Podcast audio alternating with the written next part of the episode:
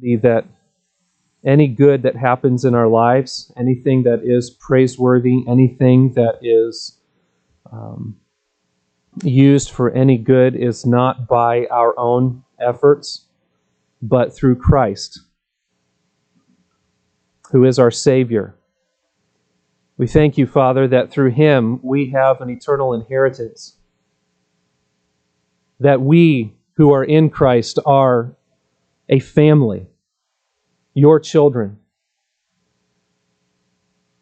And Lord, that applies not just to those of us who are part of this local church, but we praise you that there are believers in, in other parts, even of our own city, that we have the privilege of calling brothers and sisters. We thank you that you are doing a work that is greater than just what one local church can do here, that there is more going on. And we thank you, Lord, that you've allowed us to be a part of that.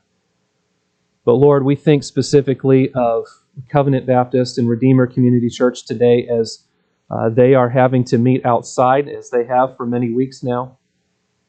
And uh, we thank you, Lord, for their commitment to meet and for their efforts to remain faithful to the ministry that you've given to them, even though uh, they have a tremendous uncertainty as to where they will be able to meet on any given Sunday. And today, we just don't know if it's going to rain or not. You know, Lord, you're in control of all that, but we ask if it would please you to hold off the rain so that they can have their services today too. And Lord, we pray for those who are uh, having to take an even stronger stand because of governmental orders and and Um, and instructions today that are um, that that some churches are meeting in defiance of uh, throughout our country, particularly on the West Coast. Lord, it's not our intention this morning to speak ill of governmental leaders that you have appointed. It's not our intention this morning to encourage um rebellion against the government that you have put in place, and yet we are asking for your grace and your strength and your wisdom for those who are, for conscience and biblical sake, having to stand against a governmental order. We pray that you would encourage them this morning. We pray that you would give them discernment.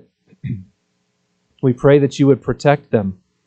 And we do pray for those who are in the governmental authority and leadership over uh, them as citizens. We pray that you would open their eyes and that you would work to allow these churches to meet. Father, we pray that you would help us to be watching, that we would be careful, that we, in our own situation, would act with wisdom and discernment, that we would not be combative Uh, unnecessarily. We pray that we would not overreact in fear or anger to what is going on in our society around us. Uh, but we pray that we would have discernment, that we would, through your word, be able to recognize how to live in our current times, that we would behave in a way that commends the gospel, that lifts up the name of Christ, that we would be both compassionate to our neighbors and faithful to your word and your instructions.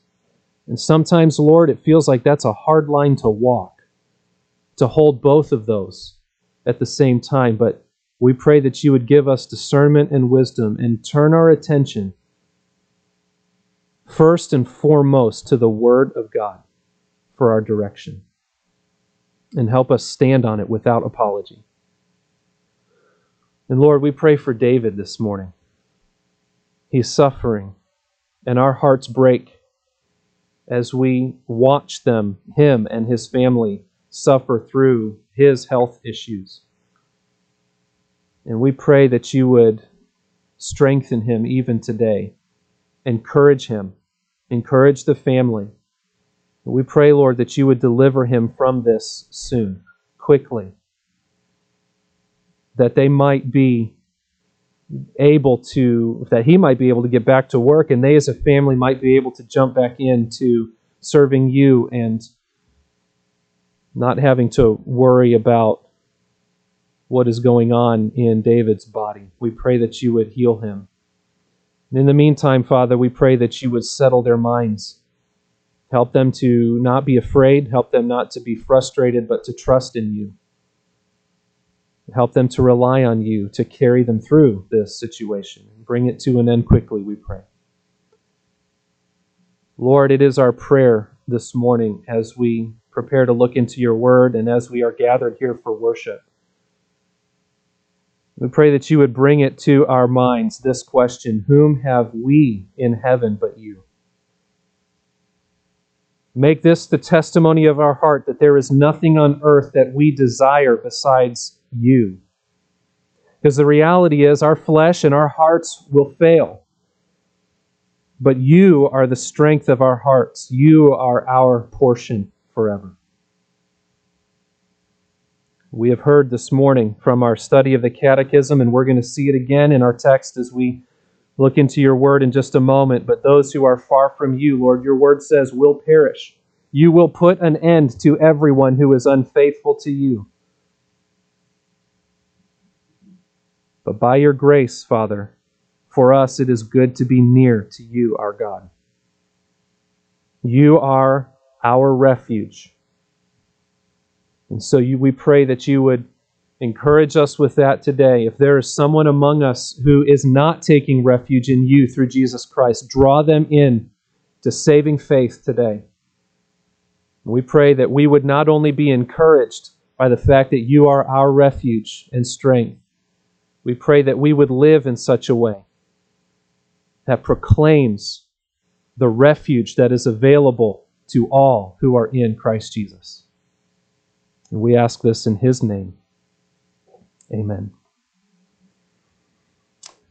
If you would take your Bibles now and turn to Genesis chapter six. Genesis chapter six. Today we're going to be looking at verses eight through twenty-two. Which bring us into the account of Noah and the flood. Now, if you've never heard the account of Noah and the flood before, if you were completely brand new to the Scriptures, and you're seeing all of this for the first time, you're noticing that there's just a little bit of space here in your Bibles from the beginning. And there's a whole lot of space here at the end, which means there's a whole lot that is about, that is going to come after the story of Noah and the flood. And if this is all brand new to you, you might be surprised to find the story of Noah and the flood so close to the beginning of Scripture. We're only six chapters into the Bible. We're only about sixteen hundred years into the uh, in, into the existence of the earth. And already we are reading about a massive judgment on mankind. The wiping out of all living creatures from the face of the earth. A cataclysmic judgment. We might expect such a story at the end of the Bible.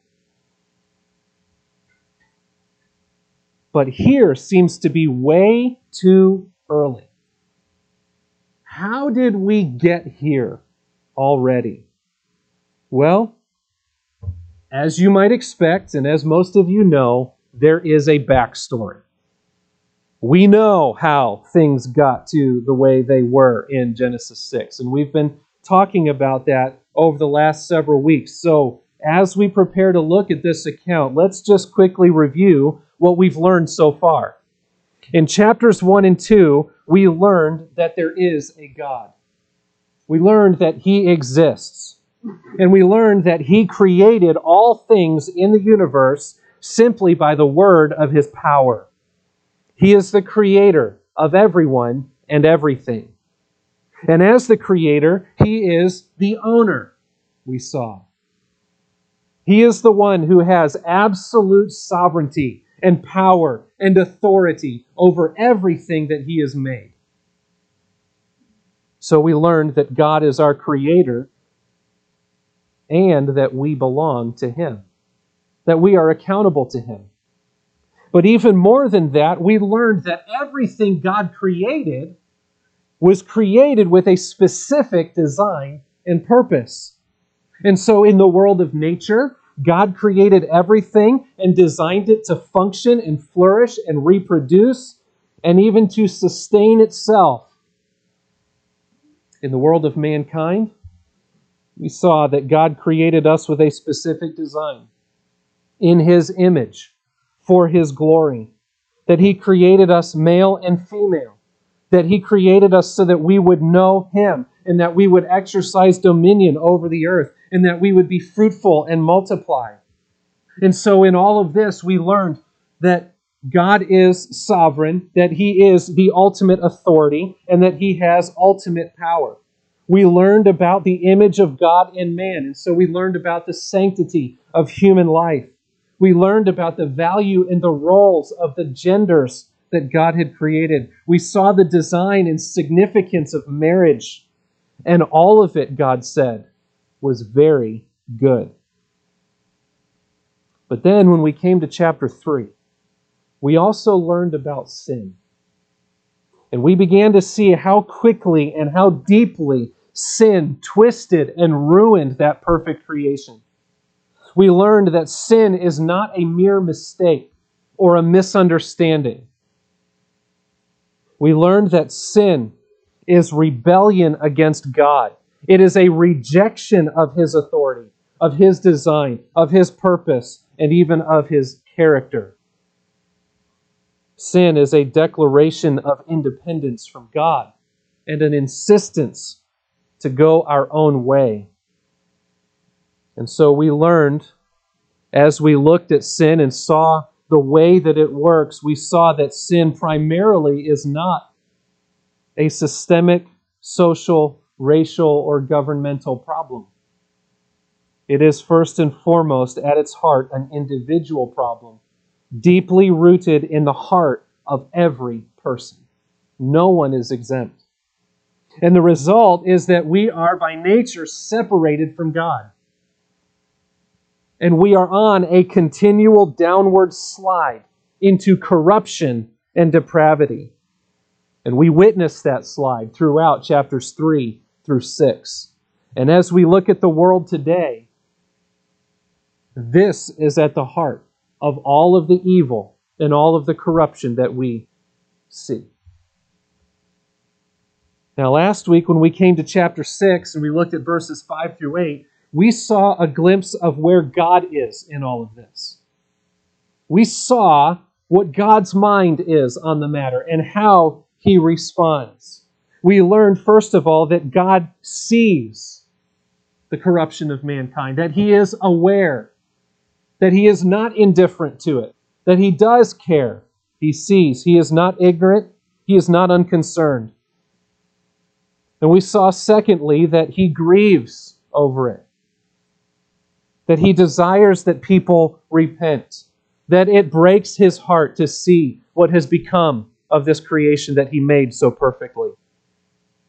But we also saw that even though He grieves, He also judges. That He will judge because He is holy and He must deal justly with sin. But in all of that, we also learned that He saves, that He shows His grace and His mercy to people, and He rescues them from the condemnation that falls on an unbelieving world. And so today, that is where we're going to pick up. We're going to continue to look at how God will deal with the world that has become so corrupt. And before we look at our passage, I do want us to understand from the very beginning that this account of the flood, which we'll be looking at through chapter nine over the next several weeks, this account of the flood is not a mere child's story. It is not a myth. It is not a legend. It's not a fairy tale. It's true. It's history. And it was universal.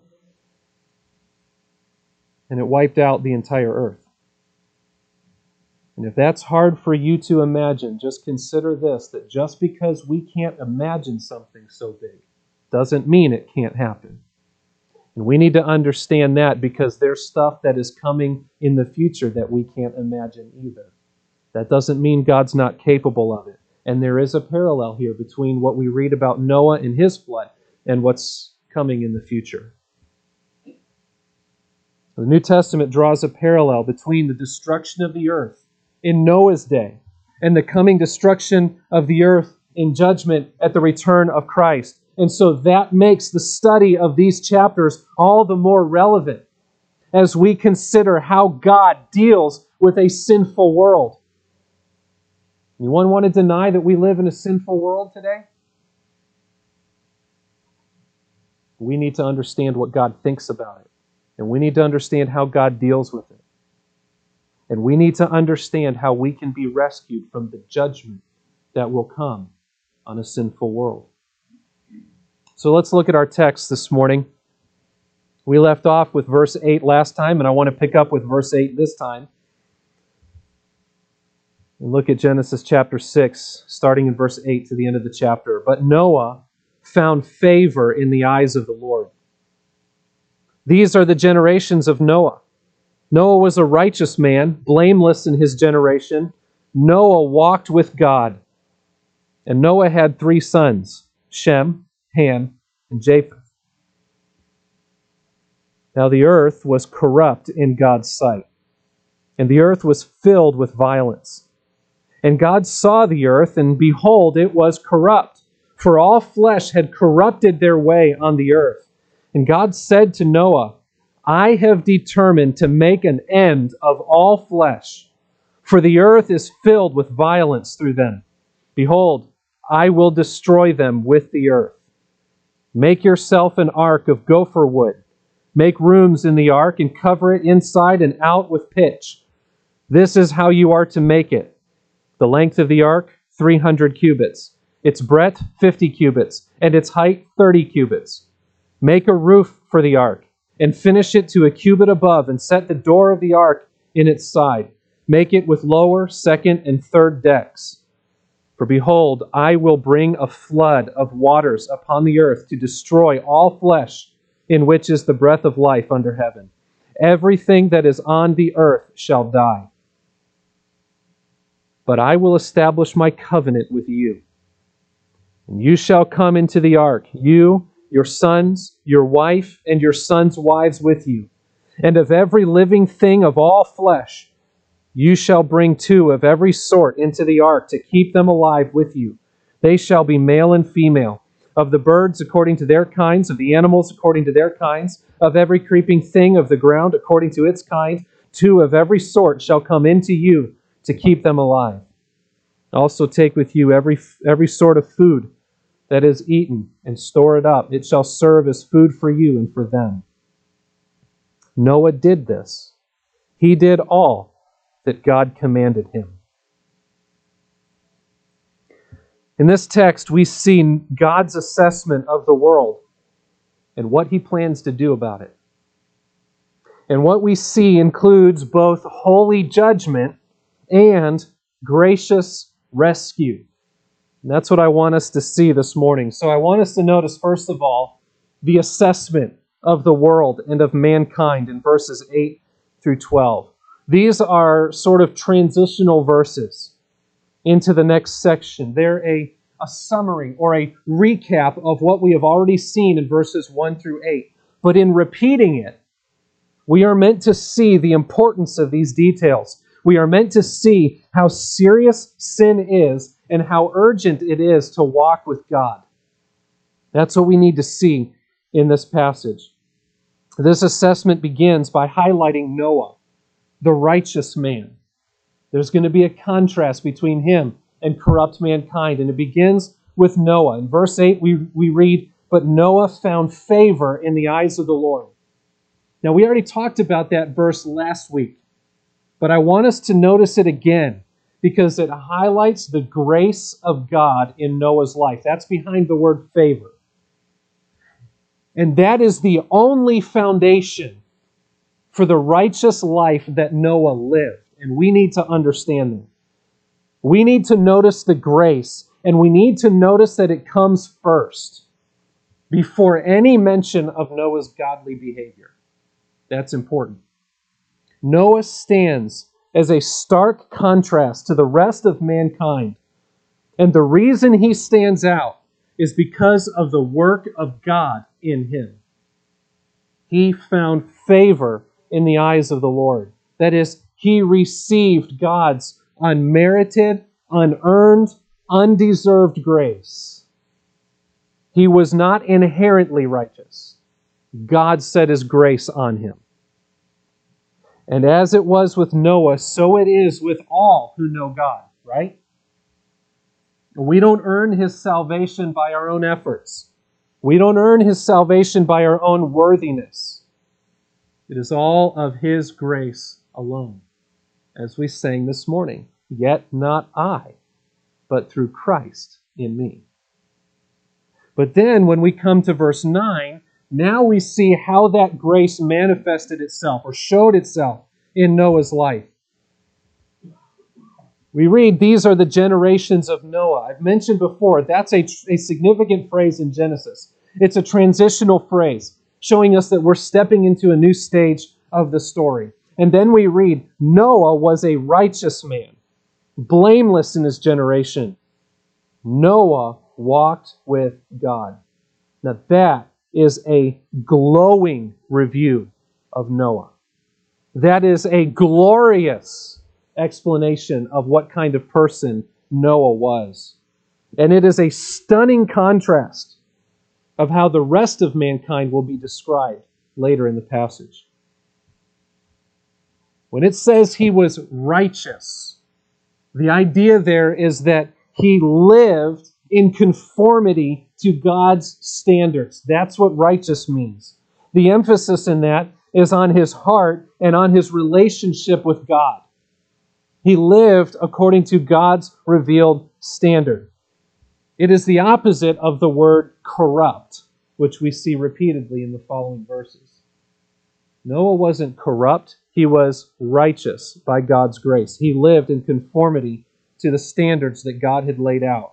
Now, we're not aware that there was any written, written scripture at this point in history. But it is clear, and we've seen this from the very beginning of Genesis, that God had revealed His will in some way to the people. The expectations that God had for the people He created, He had made clear to the people.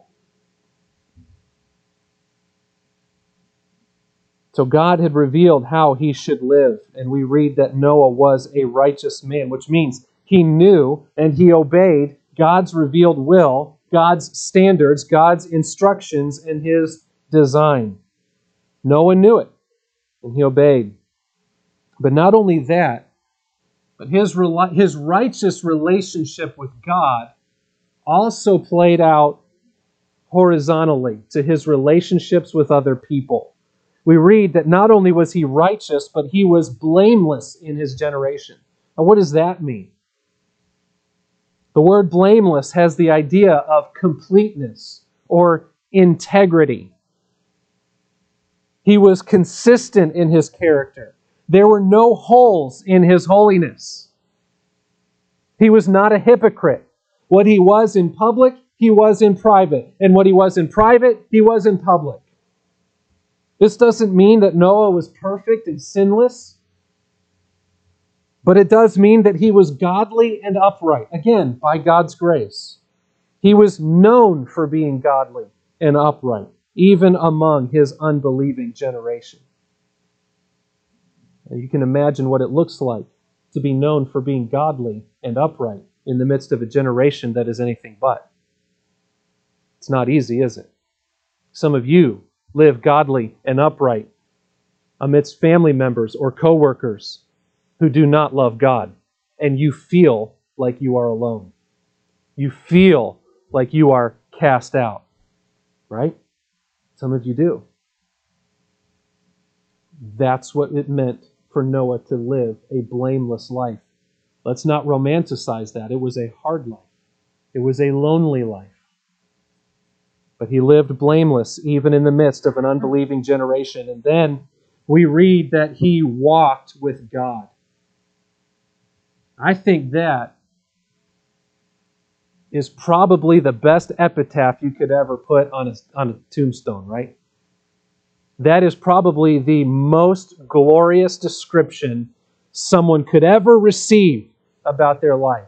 He walked with God. In one sense, it's a summary of what it looked like for Noah to live a righteous and blameless life. But it also shows that this was not something Noah just flipped on and off like a switch. It wasn't as if, you know, some days or in some circumstances he was godly and in other circumstances he wasn't. This was a constant thing. This was a consistent thing. This was the character of his life. It was a day-by-day communion with God. Maybe that's where many of us often get off the track, isn't it?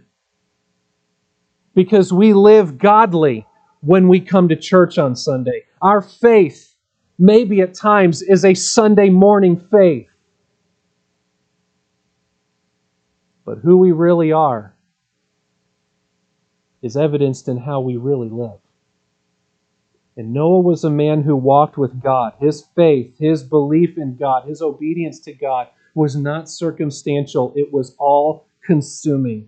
And his life spoke volumes to the unbelieving world around him. You know what we read about Noah in Second Peter chapter two, verse five? He's called a herald of righteousness. A herald is one who proclaims something. He was a proclaimer of righteousness. Is that because he just spoke up and said righteous things? I'm sure he did. But he also lived a righteous life, and it spoke volumes to the world around him. You may not ever be able to put words to your faith in certain crowds, but you can certainly put feet to it and hands to it, and you can proclaim righteousness in your generation, sometimes without even a word, can't you? Noah was a man of faith in God who lived by God's righteousness and who put, whose life put God's righteousness on display for others to see. It's not that he was perfect. I don't think we want to call Noah a super Christian. I don't know that he was any better than any other believer who's ever walked the face of the earth. But God's grace had gotten a hold of him, and he walked with God, and he responded with faith and obedience. And in the life and example of Noah, we see a picture of what it means for us to walk with God. Our faith is not meant to be just a sentimental feeling. It's not meant to be a few ritualistic observations and, and activities from time to time. It's not even meant to be an appreciation of God with no transformation.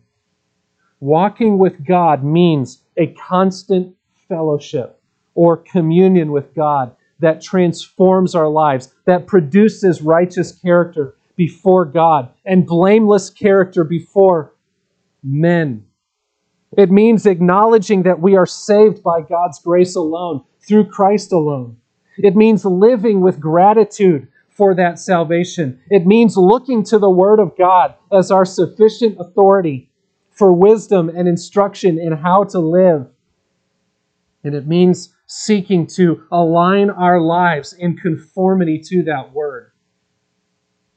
It means that our relationship with God and our growth in godly character is the identifying feature of our lives. Not that we are perfect, but that this is who we are.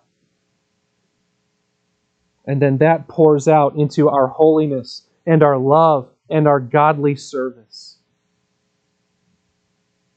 Friends, do you know God? Do you walk with God in this way, by the example that has been set forth in Noah? My heart, my desire for every one of you, and for myself, because this is a battle in all of our lives, is that we would not be formal Christians, that we would not be cultural Christians, that we would not be part-time Christians, but that we would walk with God, that it would be, that it would encompass everything we do in our lives. Have you ever thought about that? Have you ever thought about how to walk with God while pouring a bowl of cereal? Have you ever thought about how to use your commute to walk with God? Have you ever thought about how to walk with God while hearing complaints about your boss? Have you ever thought about how to walk with God in the crazy traffic on I twenty-six? I mean, this is where the rubber meets the road, right? How do we walk with God, not just on Sunday morning when we sing our songs, but every moment of our lives? That's what we ought to be pursuing. Well, we move on and we see in verse ten that Noah had three sons, Shem, Ham, and Japheth.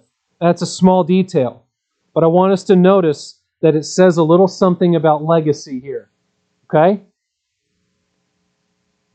The world at large mocks Noah, rejects his message, but he has three sons who each have a wife, and Noah has his own wife, by the way, and they will all be saved through this grace that God has poured out on Noah and now his family.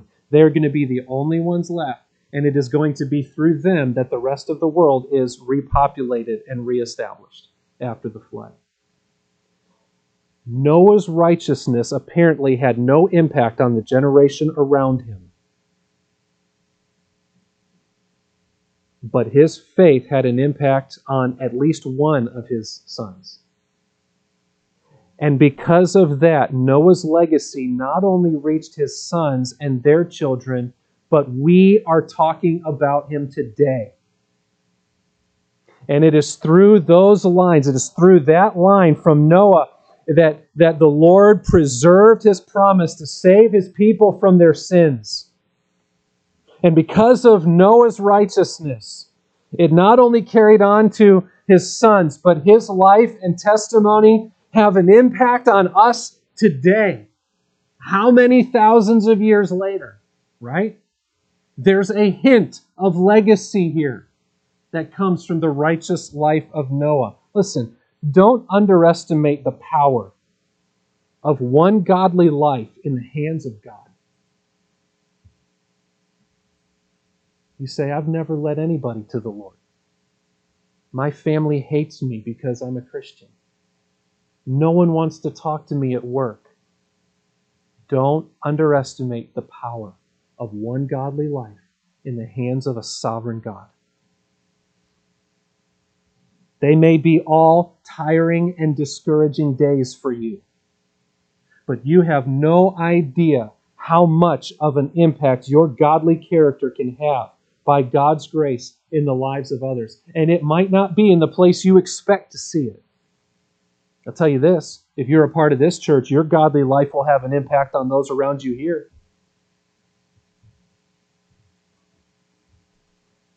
So take heart, you Christians who are weary and worn down.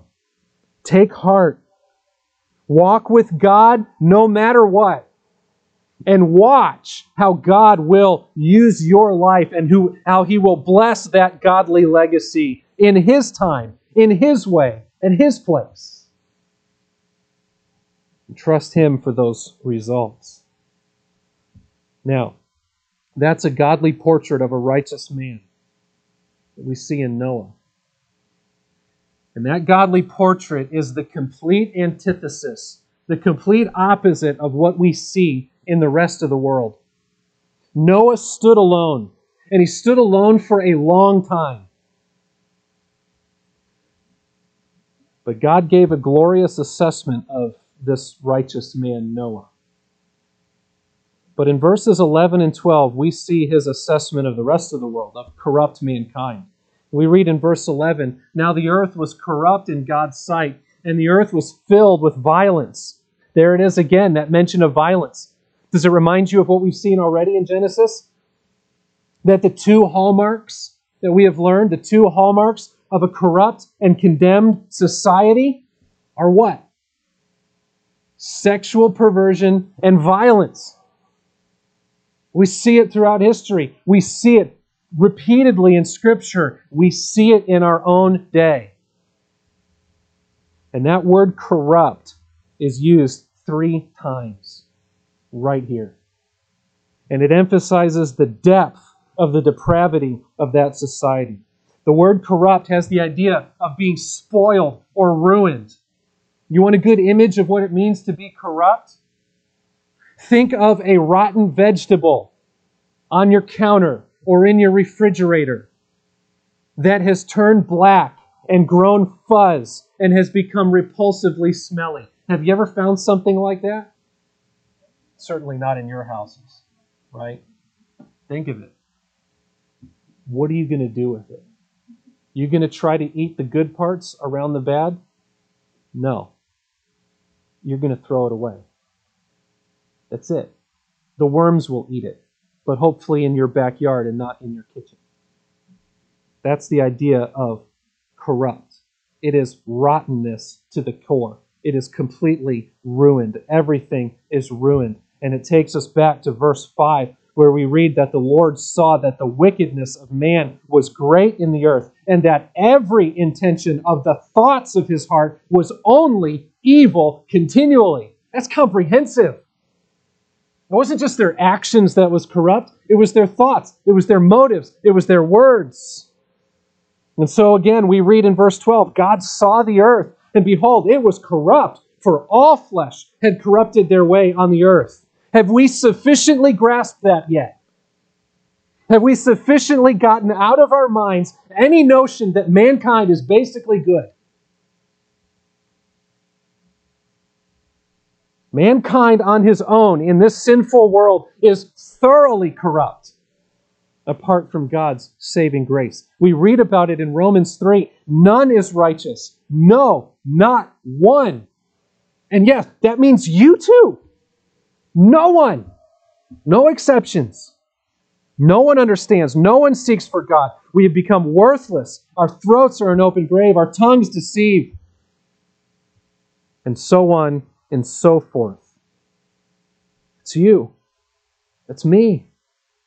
Apart from the saving grace of God. That is, that might not be your neighbor's assessment of you. That might not be society's assessment of you. But apart from the grace of Christ, that is God's assessment of you. That's where we stand. And so if that's true, then we are all without excuse. And we cannot accuse God of being unfair or unjust when He punishes anyone for their sin. So when we come to verse thirteen, and we see the pronouncement of God regarding the corruption of mankind, we are not surprised. In fact, it's the only reasonable response. And God said to Noah, I have determined to make an end of all flesh, for the earth is filled with violence through them. Behold, I will destroy them with the earth. And God's already said that in His own mind back in verse seven, but now He reveals His plans to Noah. And this is a promise of complete destruction, absolute calamity. He is going to wipe out mankind from the face of the earth. And indeed, He's going to wipe out the entire earth itself. But remember, we've already seen in verse eight that Noah found favor before the Lord and had and that he had received grace from God. And so though He is going to wipe out the entire population of the earth by His just and righteous judgment, God, by His grace, has sovereignly selected Noah, has led him in godliness, and has promised to deliver him and his family from that impending judgment. And here we see not only God's holy judgment, but we see His gracious deliverance, His gracious rescue. And so in verses fourteen through sixteen, we see the instruction that God gives to prepare Noah and his family for this deliverance. He says, make yourself an ark of gopher wood. I'm not exactly sure what gopher wood is. We can speculate. Don't get distracted by the details. Make rooms in the ark and cover it inside and out with pitch. What's pitch? Think caulking. I don't know what else to say. It was something like that that sealed the wood, okay? And he says, this is how you are to make it. The length of the ark, three hundred cubits, its breadth, fifty cubits, its height, thirty cubits. Make a roof for the ark and finish it to a cubit above and set the door of the ark in its side. Make it with lower, second, and third decks. Have you ever wondered what the ark looked like? Kids, you have an artist's rendering of it on some of your coloring pages today. Uh, I suspect that maybe those pictures aren't quite boxy enough. All right? You want to think about what the ark looked like, and, and maybe it looked like that. Think of this. Think of a huge rectangular box. That's what the word ark means, box. It's used one other time in Scripture. You know where it's used? Don't say Ark of the Covenant. That's a different word. You know where else it's used? I'll give you a hint. Remember who's writing Genesis? Moses. The word ark was used to describe the basket that his mom made when she stuck him in the river to save him from Pharaoh's murder. God wasn't commanding Noah to build a boat. It didn't need to navigate. It didn't need to maneuver. It didn't need to sail. What it did need to do was float. And it needed to float in such a way that it was so stable that it would not be overturned by violent waves and storms. And if you consider the dimensions of the ark and how it was built, we realize that it would have been indeed almost impossible to overturn. I heard one person say it would have been had to have been turned at least to ninety degrees before it could capsize. And that's a stable vessel. Okay? Now, the dimensions of the ark in modern terms. You want to hear this? This give us just a little idea of how big this was. four hundred fifty feet long. That's one and a half football fields. Okay? seventy-five feet wide, forty-five feet high, would have been extraordinarily stable in water. By the way, I heard somebody, I haven't confirmed this, but I've heard somebody say that there was not a sea vessel built to that magnitude until the nineteenth century. So this was spectacular even before its time. Only God can do that. How much space would the ark have provided? one point four million cubic feet, or ninety-five thousand seven hundred square feet of deck space. It had three levels, which would have been about fifteen feet high each. The roof was set above the top of the ark by about eighteen inches. That's a cubit, right? And I think that was all the way around. It would have provided not only some light, but some much-needed ventilation. Now, if you're wondering if that was enough space for two of all the animals to fit into the ark, the answer is easily yes. And then some. In terms of cubic feet, I'm told you can put up to five hundred twenty-two train boxcars inside the ark. And somebody has actually totaled how many sheep you can fit inside a boxcar and then multiplied it and said how many sheep. And did all. We're not going to do all that math. Suffice it to say that somewhere around seventy-two thousand creatures could fit inside the ark. This thing's big. Okay? And there still would have been room for Noah and his family and the food that God commanded him to bring in verse twenty-one. You're talking over a year's supply of food. Okay? For Noah, his family, and the animals. Plenty big. This was an incredible structure. It was designed by God himself. It had to be, because it was unique and specifically qualified as a means by which God would save his people from his judgment that he was about to bring. This could not have been man's idea. They hadn't even seen rain yet. How could Noah fathom what was about to come? Right? But again, just because he couldn't imagine it doesn't mean it can't happen. God knows exactly what's going to happen. And so God says, here are my instructions. Follow these instructions. You're going to be okay. And that is a great picture of salvation, isn't it? If you think about it, and how God brings salvation to us. It's God's idea. We're not left to figure out how to be reconciled to God because we don't even know the magnitude of our sin, let alone how to fix it. But God does.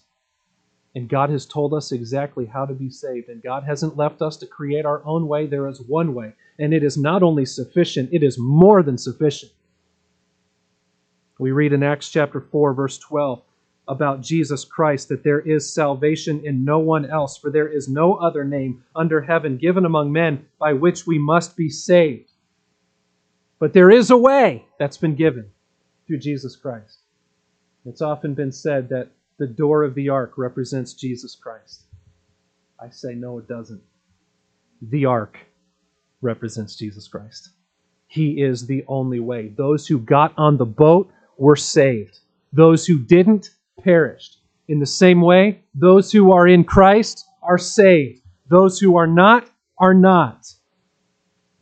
I had a discussion with somebody just recently who was having a discussion with a Jehovah's Witness, was willing to say, okay, you don't believe that Jesus is God, but you're my brother, and as long as we believe in that God exists, we're okay. And I'm like, no, no, you got to get on the boat.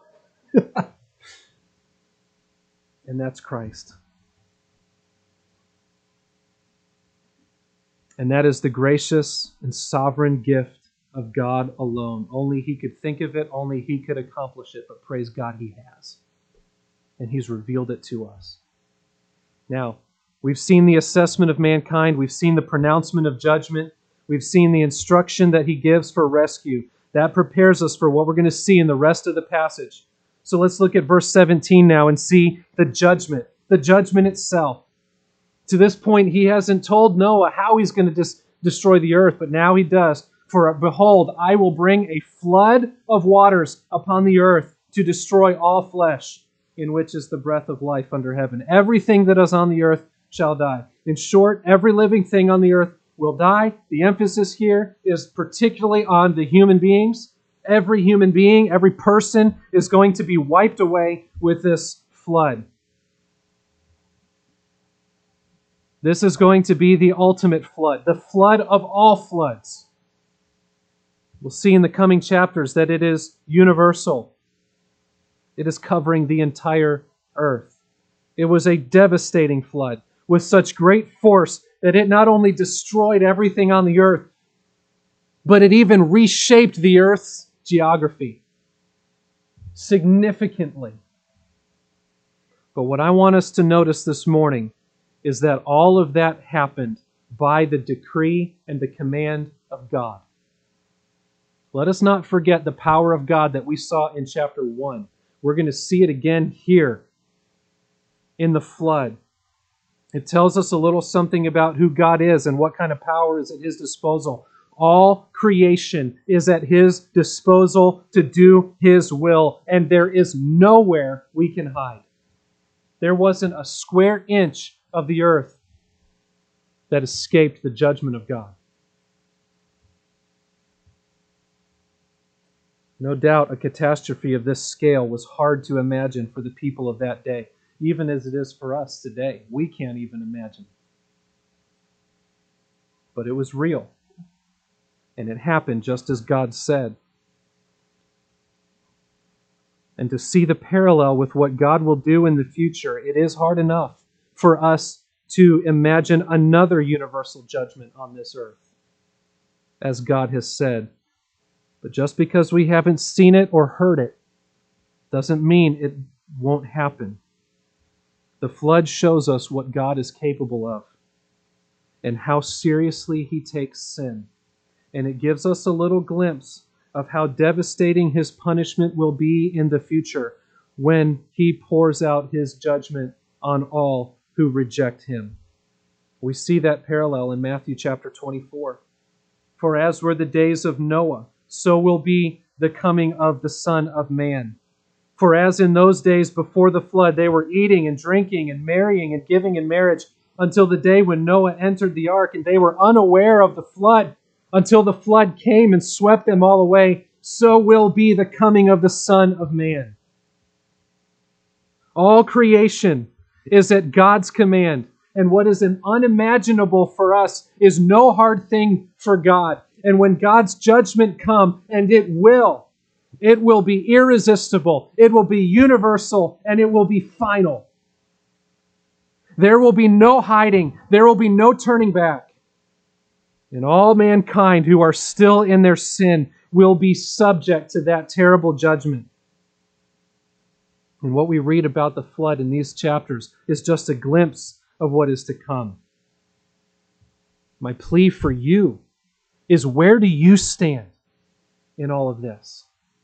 Is that judgment coming for you? Are you still in your sin? The plea is to get in the boat. The plea is to turn to Christ. God's judgment is real, and it is to be feared.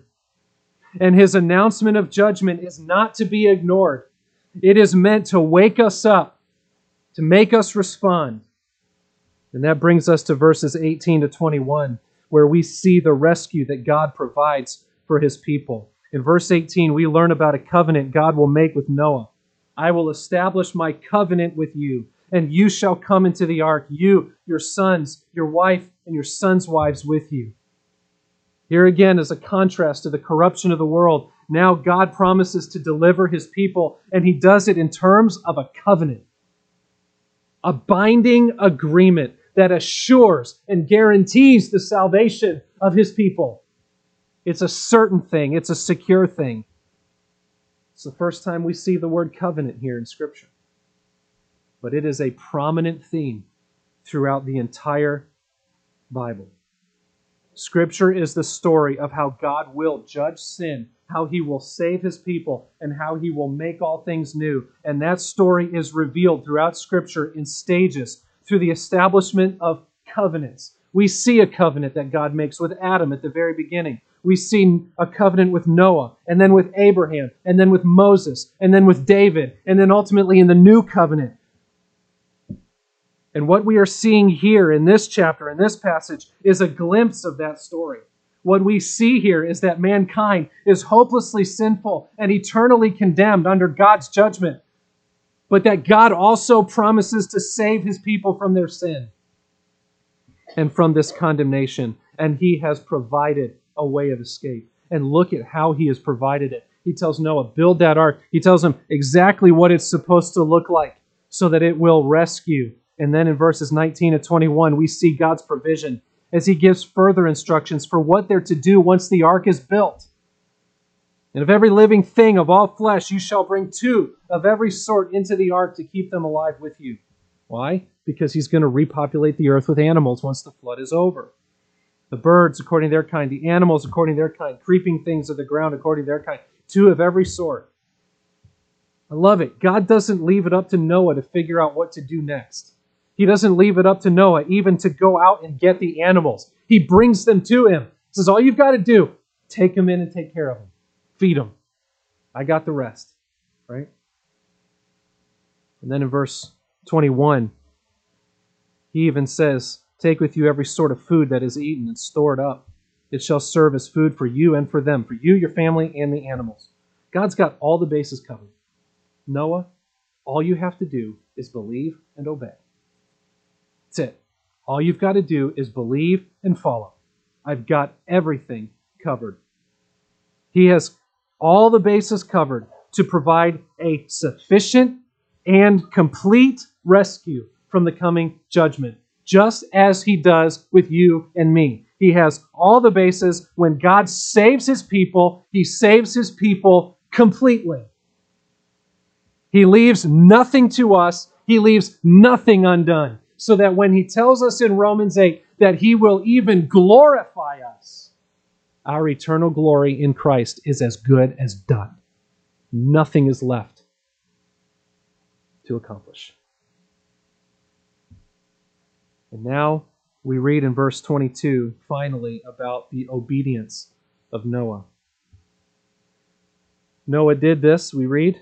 He did all that God commanded him. There's repetition there. He restates it. This is emphasis. Noah did this. He did all that God commanded him. But did you notice that nowhere in this passage have we heard a single word out of Noah's mouth? He doesn't say a word. Uh, he doesn't question what this flood could be. He doesn't question the logic of building a huge, massive floating box on dry land. Uh, Lord, how am I supposed to get it to the water? We don't hear any of that.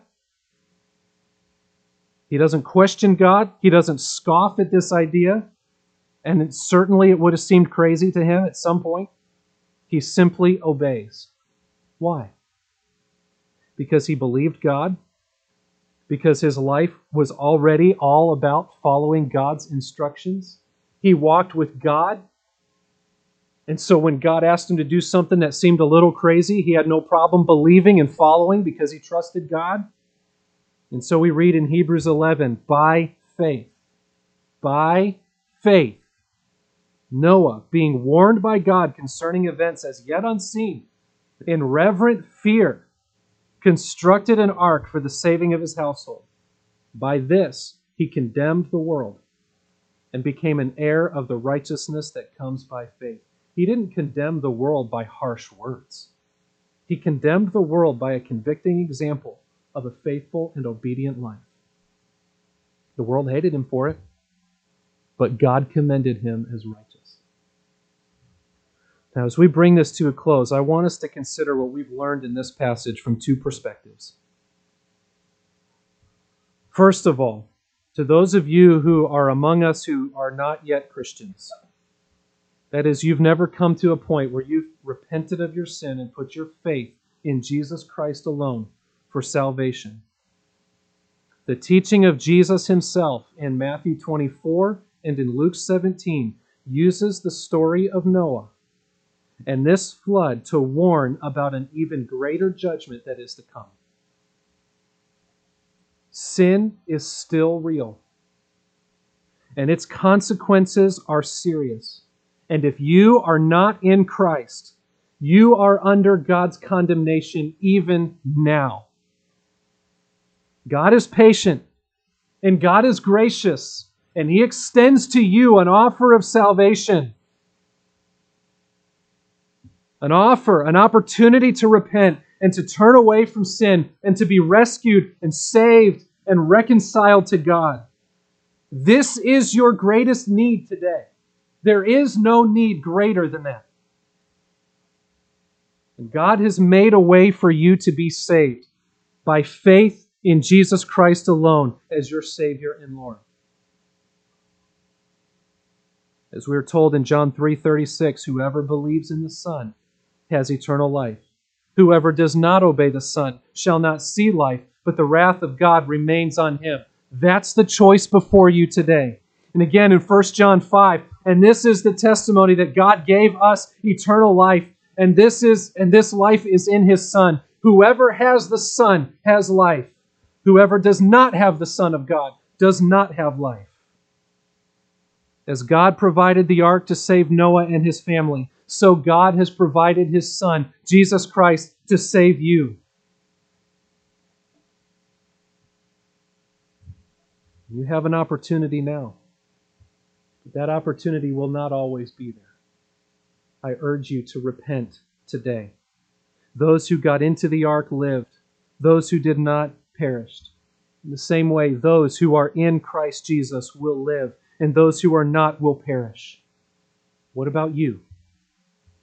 Are you in Christ? Or are you going to perish in your sin? I urge you today to call on the name of the Lord Jesus Christ and be saved. And Christians, I want you to consider your life. And I want you to consider the testimony of Noah. Noah lived by God's grace, first and foremost. And his life was characterized by righteousness and blameless character. The summary of his life was this: he walked with God. And that is the character, that is to be the testimony of every Christian. The one whom God has saved. Sadly, I think we've been taught today in many ways that it is possible to be a Christian and not live according to this character. that as long as you've prayed a prayer, or as long as you go to church on Sunday, or as long as you tithe from time to time, or as long as you're generally a good person, you, you're, you're good to go. Scripture does not teach that that's what a Christian is. And we're not perfect. We all make mistakes. We are sinners to the core, just like everyone else, but we have been redeemed through Christ. We are regenerated. We are redeemed. We are repentant. So Christians, examine your own hearts. Is that the testimony and is that the character of your life? Righteousness, blamelessness. Do you walk with God? And is that what you are pursuing today? This is an amazing passage, isn't it? It's really only going to get more amazing because we haven't even seen the flood happen yet. It's a sobering passage when we consider how easily God can wipe out the earth and what he will do to judge sin. But it's also an exciting passage when we consider that God also rescues those who believe in him. We are going to witness the judgment that God will pour out on this earth, but we are going to witness it as spectators, because God will save us from our sins if we are in Christ. Are you in Christ? Are you living for him? Are you walking with God? Let's pray together. Our Father, we thank you for the example that we have in the life of Noah.